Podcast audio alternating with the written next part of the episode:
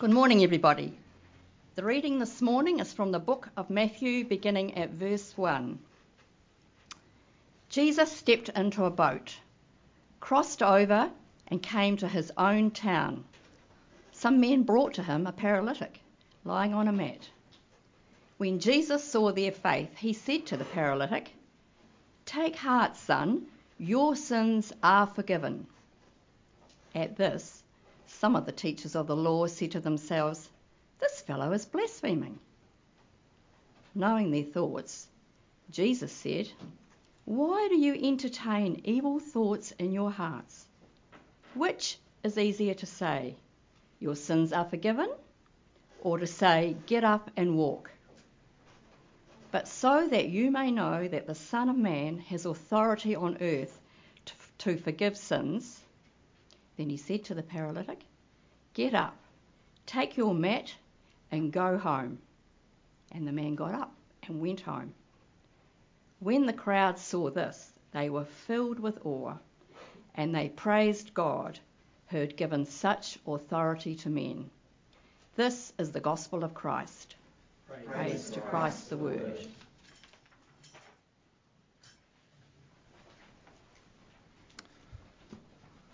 Thank you very much, Karen, and um, very good to be with you this morning, everyone.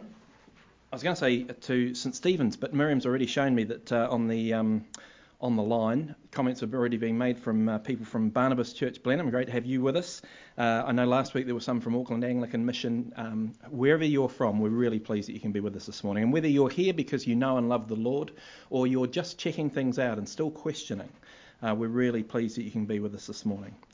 Um, I wanted to add my congratulations to Jeffs, to the Ballinger family, for 10 pound 9 ounce toddler uh, Rupert. It's great that you've been able to arrive safely, and we'll pray for Charlie especially, and um, but all the Ballinger family. It's a great joy. It's always a, a joyous occasion when that happens, but um, great for you guys.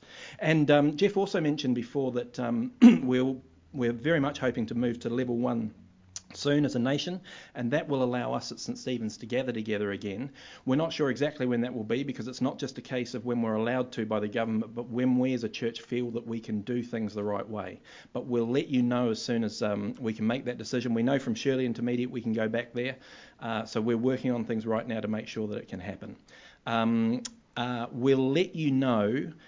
We'll also have uh, something else I had to say on that. Uh, what was it? Completely forgotten. I'll pray and then it will come back to me. Let's pray.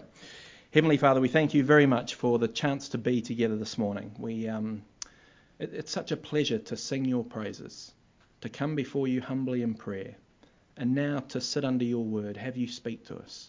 And we pray that as we do that, it may not just be our own brains trying to understand things, but your spirit working within us, teaching us your truth opening our eyes and our hearts. And this morning, as we think especially on the subject of, um, uh, of forgiveness, we pray, Lord, that we would see the wonderful joy and privilege that's ours in forgiveness through Jesus.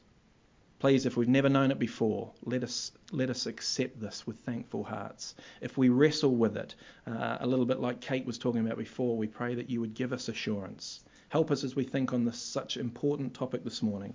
And we ask for these things in Jesus' name. Amen. Well, I have remembered while I prayed. What I was going to say was, we're um, even if we move to Shirley Intermediate and are able to meet again physically, we're very much hoping that we'll still be able to stream services for those that are still anxious or a little nervous uh, about gathering. So we're uh, working on all those things. Now, after the uh, the last three months that we've had on this planet, it would be hard to draw any other conclusion than that our world is a mess that it has massive problems. Perhaps the only question to ask is which is the greatest of those problems? If I was to ask you this morning, what's the greatest problem that our planet faces, how would you answer it? Is it uh, disease and death like the COVID 19 um, uh, situation might have pointed us towards? In the last couple of weeks, after the aftermath of the tragic killing of George Floyd, uh, is it racism? The evil of treating one group of humans as less valuable or worthy than another? Or would you go for climate change and the thought that uh, human beings are influencing the elements that are in turn causing destruction and suffering on our planet? Or would you go for a more philosophical kind of um, thought that it's a lack of education that's our greatest problem? If only people knew better, they would do better. I could list so many more options, and I think I could make or mount a fairly compelling case for a lot of them. But according to the Lord, according to the scriptures, there's only one answer to what this world's greatest problem is. And that one answer is the root and the cause of all the things that I just mentioned before and all the other things that I could list. The answer is sin. Sin. Sin is where we miss the mark. That's what the word actually means. It's when we go against the Lord, the one who's made us and who knows us, and we go against what we were created to be. And in the Bible, it's really clear that there's, there's almost two stages of world history according to the Bible. There's the first stage, which is Genesis 1 and 2, where it's God's good creation, and then it's Genesis 3 and the rest of human history, where things have been corrupted by sin. Sin was so damaging and destructive, it changed everything that came after it. It's when sin entered the world in Genesis 3 that human relationships that you and I have became characterized by dishonesty and shame and deceit. Adam and Eve were naked beforehand, unashamed, open, loving, loyal. Soon as sin came in, human relationships have been corrupted ever since. It was that moment in Genesis 3 when sin came into the world that our relationship as human beings with God became strained and distant. It was that moment in history in Genesis 3 when sin came into the world, when we lost the stability and security of a safe home, when they were kicked out of the garden. It was that moment in history when sin came into the world, when sickness and death came to be, and when the creation itself started groaning. All the things that plague our world in the big picture, and all the things that plague your life and my life in the personal picture, spring from the root of sin. The big things like COVID 19 and racism and climate change and lack of education, all caused ultimately by sin. The personal things that you and I struggle with, like loneliness and guilt and shame and despair, all spring from sin. The greatest problem that the world faces and the greatest need that you and I have is sin. And as you keep reading the scriptures, after you get past chapter 3, when sin enters into the world and everything's changed, as you keep reading the scriptures, you see God working with human beings. Uh, but everything that he does with us and for us keeps being corrupted by sin. He blesses his people with his law, we ruin it. He blesses people with land, we ruin it. He blesses people with leaders, we ruin it. All fail to bring the happiness and success that he has in, in mind for his people because until sin is dealt with, sin keeps corrupting everything else. Even the best things in this world are blemished, temporary, incomplete. And so, as you, you read through the Bible, it's really clear that until this root problem of sin is dealt with, then the good things that God plans and wants for his people will never be able to be achieved, never be able to be realized, because sin keeps ruining things, keeps corrupting things. A short way, I don't know if you've ever thought about this before, but a short way to describe the whole narrative of the whole Bible because it's 66 books, right? It's a big thing, the Bible. How do you how do you very easily communicate what the the whole narrative of the Bible is to someone else? A very good way is to say there's three parts to it. One is Genesis 1 and 2, the good creation. Two, Genesis 3, the fall, where sin comes in and everything goes wrong. Then the whole rest of the Bible, from Genesis 4 right through to the end of Revelation, is how the problem of sin can be dealt with so that a new, better creation can be enjoyed by God's people. That's the story of the Bible in a nutshell. Which means the whole story of the Bible is how do we deal with the problem of sin? How can we get from the good creation to the new creation because sin has ruined things? And Jesus, of course, is a, is a massive part of that. But do you see, that's what makes our passage this morning so massive. Because today our passage is about Jesus' ability and authority to deal with sin. Specifically, in the case in these verses, to forgive sin. There's more to do with sin, but this is to forgive sin. Our passage is only eight verses long, if you have a look at it, but three times Jesus mentions sins being forgiven. Verse 3 Take heart, son, your sins are forgiven. Verse 5 Uh, which is easier to say, your sins are forgiven, or to say, get up and walk? And then verse 6, which is really the key verse of the whole passage. In verse 6, he says, But so that you may know that the Son of Man, the Son of Man is how Jesus referred to himself. So he's saying, But so that you may know that I have authority on earth to forgive sins, dot, dot, dot. So the purpose of this whole passage was to show people and to prove to you and I this morning that Jesus forgives sins. So that's what we're going to focus on today. I want you to know, as a result of this morning, that Jesus can forgive you. And that is so important because there's a whole lot of people that have got a dif- difficulty with this whole idea of forgiveness of sin. Some people think they don't need to be forgiven. Some people try to find forgiveness themselves. Some people feel so terrible they think no one could forgive me, or they doubt it or, or are skeptical. I, I, I want to speak to all of you this morning on this. So let's have a look at the passage and then we'll think about uh, the great truths that are contained here. If you were with us last week, you'll know that we were on the other side of the lake uh, in a Gentile area. But this week, um, Matthew tells us in verse 1, he returns to his own town, goes back to the other side and returns to his own town. We know from chapter 4 in Matthew, his own town is Capernaum. That's where he's been living. And while he's there, some men bring a paralytic. That's a man who's paralyzed, someone who can't walk. And they bring him to Jesus on a mat. Jesus sees their faith. Now, I take it that that includes the man who's paralyzed, lying there. But he sees the faith of the friends too, who've taken such a, a hard thing to bring him. And I love the words of Jesus when he sees this man. End of verse 2, he says, Take heart, son, your sins are forgiven. Take heart, son, your sins are forgiven. There's a tenderness in those words. There is a warmth and a care and a compassion, which I think is so, so good. The last four words are the only ones he had to say, and they're the important ones. Your sins are forgiven. But the first three words, son, take heart, say everything you need to know about the way God treats us. I point that out because there are some people who worry that when they come before God, they've done too many bad things, or they've moved too far away, or been, been away for too long, or they've come and gone, and they worry about how God will meet them. This is how He'll meet you. If you come with faith, He will say, Take heart, son, take heart, daughter, your sins are forgiven. He responds with tenderness and compassion. But um, as lovely as this tone of Jesus is, and it is to- uh, lovely, it's odd. It's odd what he does here. I'm not a mind reader, so I can't be sure, but I feel very confident to say that what had brought those men to Jesus that day was not a hope or expectation that this man's sins would be forgiven. It was a hope that Jesus would be able to physically heal him, that he would fix his legs, make him be able to be walk, to walk again. And so right away we should notice there's a there's a strangeness to this story. Why does Jesus do this? We'll keep that in mind as we as we keep going through. Jesus says this to the man, "Take heart, son, your sins are forgiven."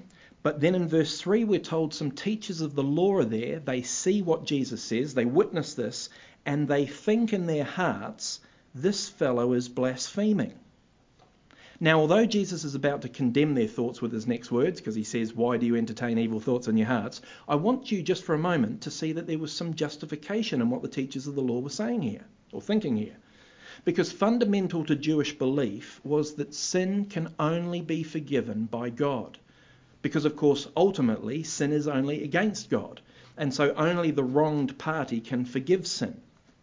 The illustration I always use, sorry, Tim, uh, is that if I punch my brother Tim in the nose and feel bad about that, it's no good if Jamie, my wife, comes up and says, Don't worry about it, Jay, I forgive you.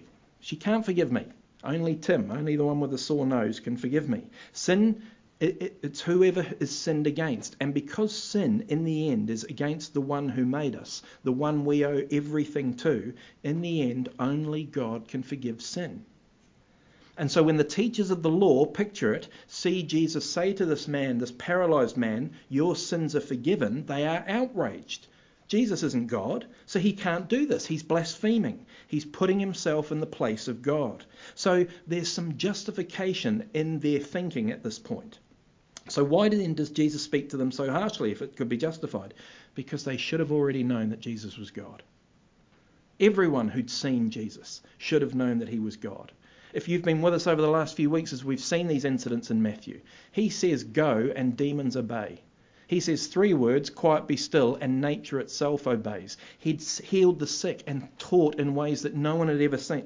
They should have already known it was only their stubborn hearts that made them refuse to acknowledge who the one who was in front of them was. Now, there's a problem with claiming to be able to forgive sins, and that is you can't prove you've done it. You can't verify it. I could say it to you today. I could say, I've just forgiven your sins. And you could say, prove it. And I go, I can't. Just trust me. I have. But Jesus doesn't want to do that. He wants them to know with absolute confidence, and he wants you and I to know with absolute confidence he's got the authority to do it. And so he heals this man physically.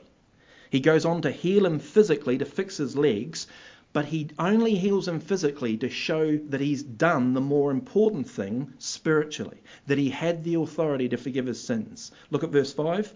Jesus says, Which is easier, to say your sins are forgiven or to say get up and walk?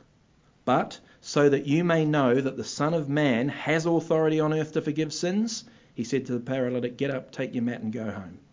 And the man does exactly that. Notice the physical healing is to prove, verify that Jesus had actually forgiven the man's sins. The forgiveness of his sins was the key thing.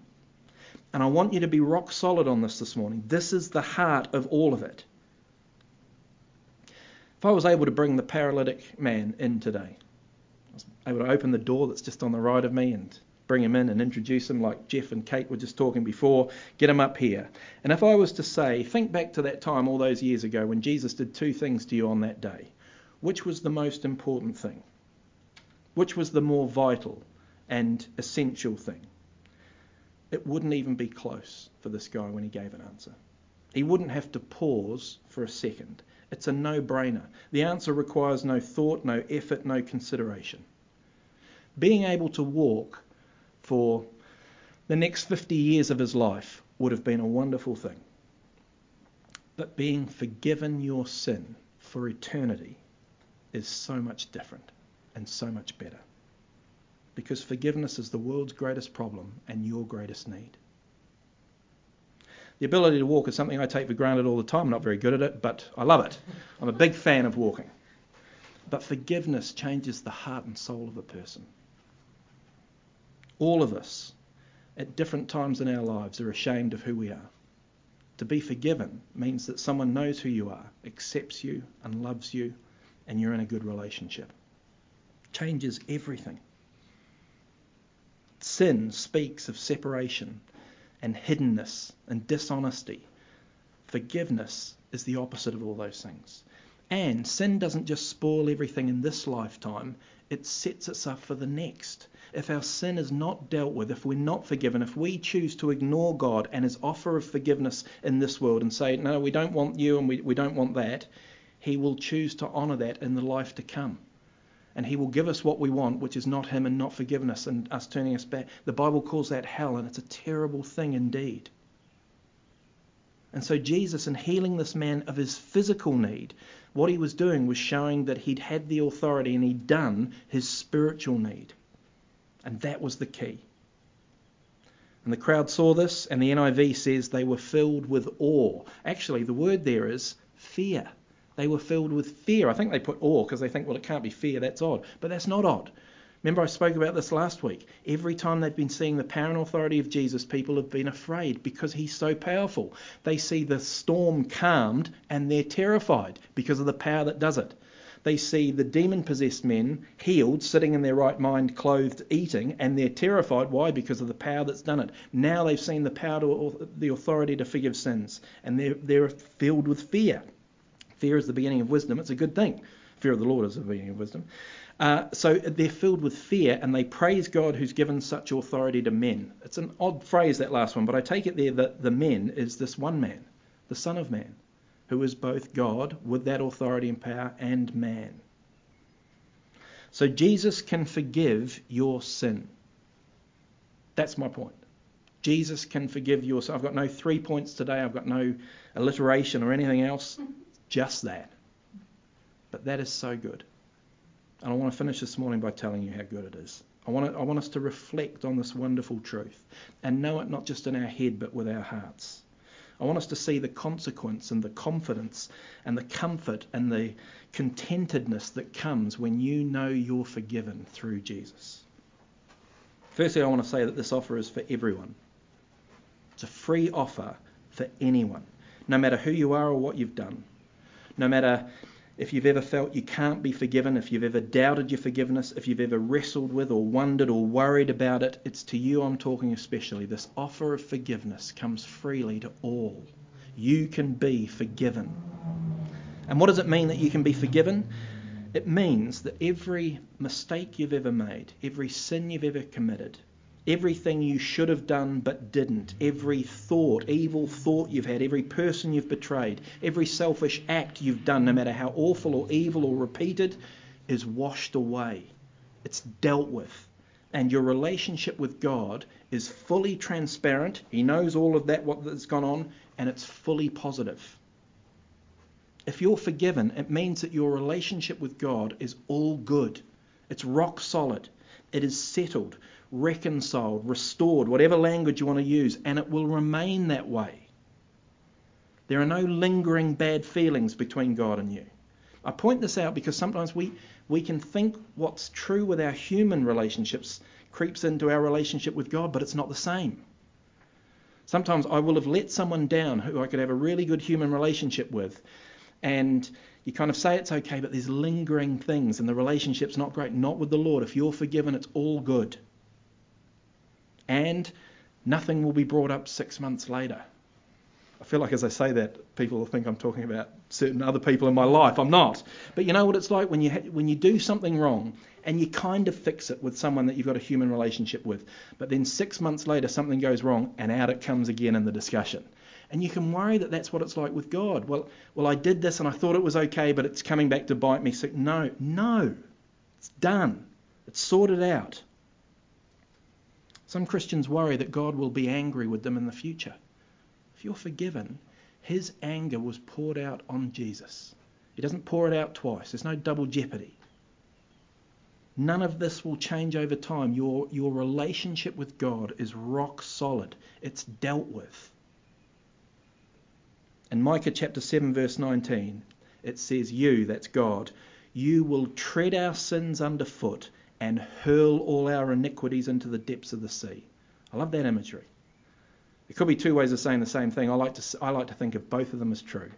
You, you will tread our sins underfoot. Think of a massive giant standing on something that's brittle and breakable, and, it, and he stands on it, just smashes into smithereens. And then think of those smithereens being hurled into the depths of the ocean.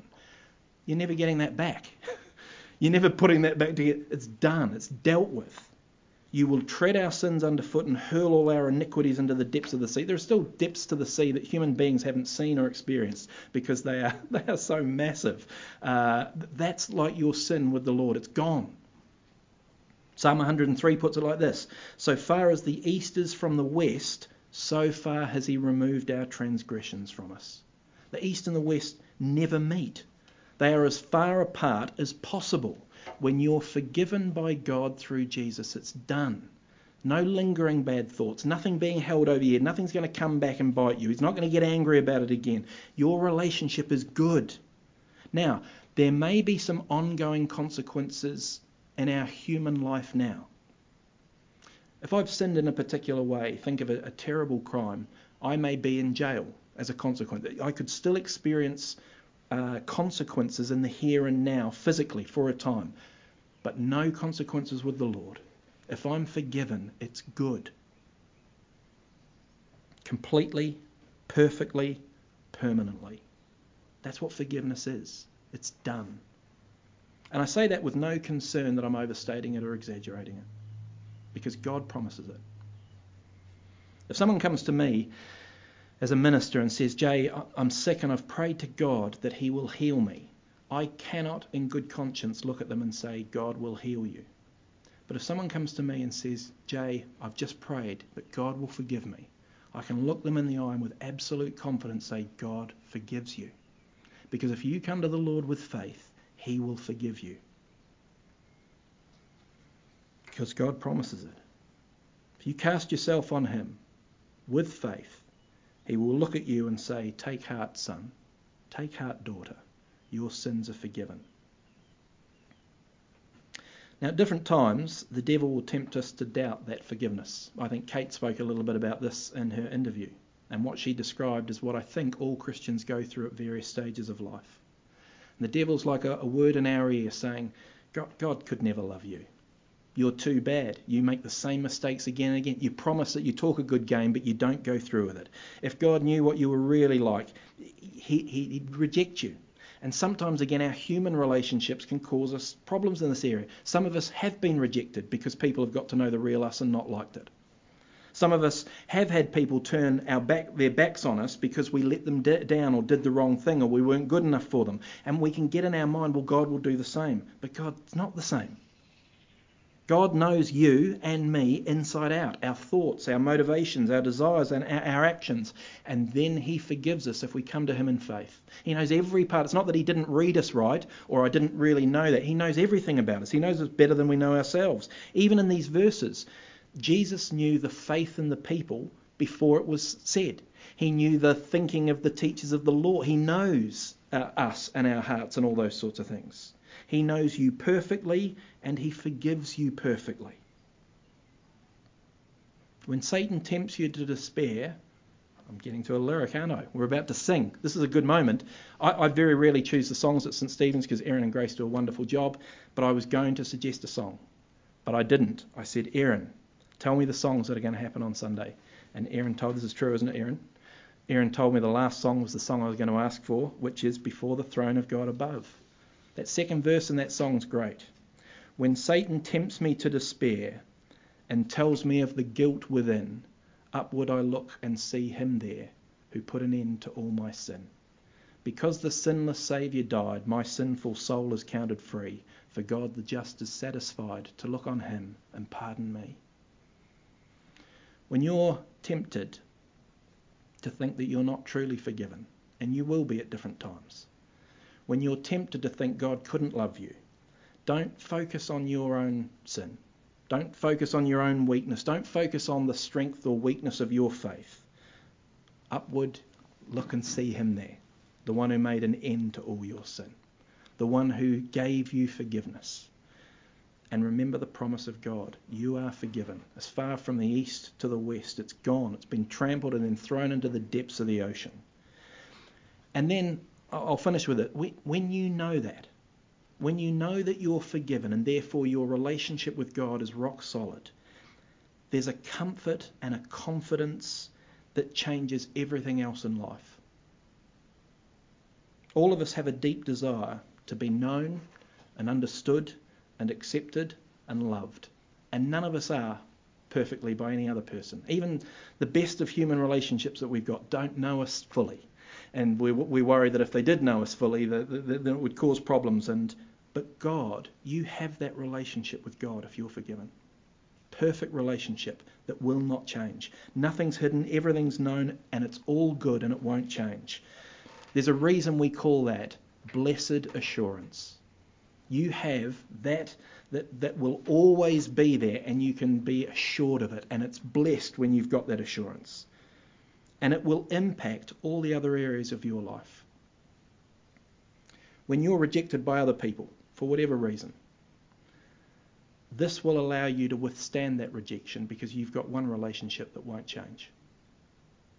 When you encounter evil or wrongdoing from another person, this will change the way you respond to that evil and wrong because you know how much you've been forgiven and you'll be able and and uh, hopefully ready at certain stages to extend forgiveness to others. At the moment, you see what's going on in America. It's a, a terrible situation because you've got people are so incensed by evil and wrong that they then are angry and evil and wrong in, in turn. If someone doesn't respond the way I think you must, you get more anger. Christians never respond like that because we know what we've been forgiven. It changes the way you, you, you deal with things.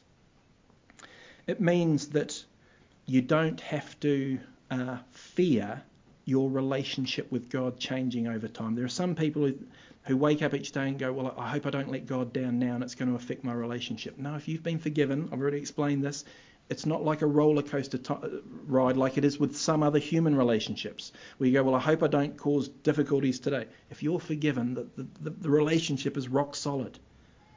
And if you're forgiven and you've got that human rela- that relationship with God, it means you can face the suffering of this world and the uncertainty of the future with confidence because you know you're in the Lord's hands and you know how it all ends. Do you see how important forgiveness of sins is? It changes everything. I want you to know that if you ask Jesus, trusting Him, you are forgiven. Take heart, son.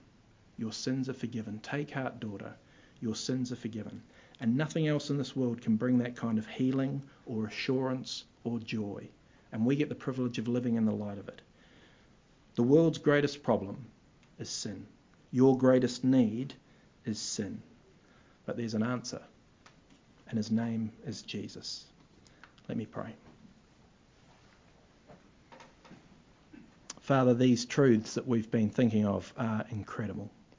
We thank you for your love and grace. And Lord, I want to pray this morning. There may be even some this morning who have never received your forgiveness. I pray that they would. That they would find in Jesus the very thing they need most and the thing that will change everything for them. But Lord, I also pray for all of us this morning who have uh, had the privilege of knowing your forgiveness and living with it. We pray, Lord, that we would never waver with it. We would always know the blessed assurance that it provides and that our lives would be lived in that kind of confidence. Not confidence in self, but confidence in you and our Saviour and your promises. Father, we thank you that with our greatest need, you've provided the most wonderful answer, your Son, the Lord Jesus Christ. Amen.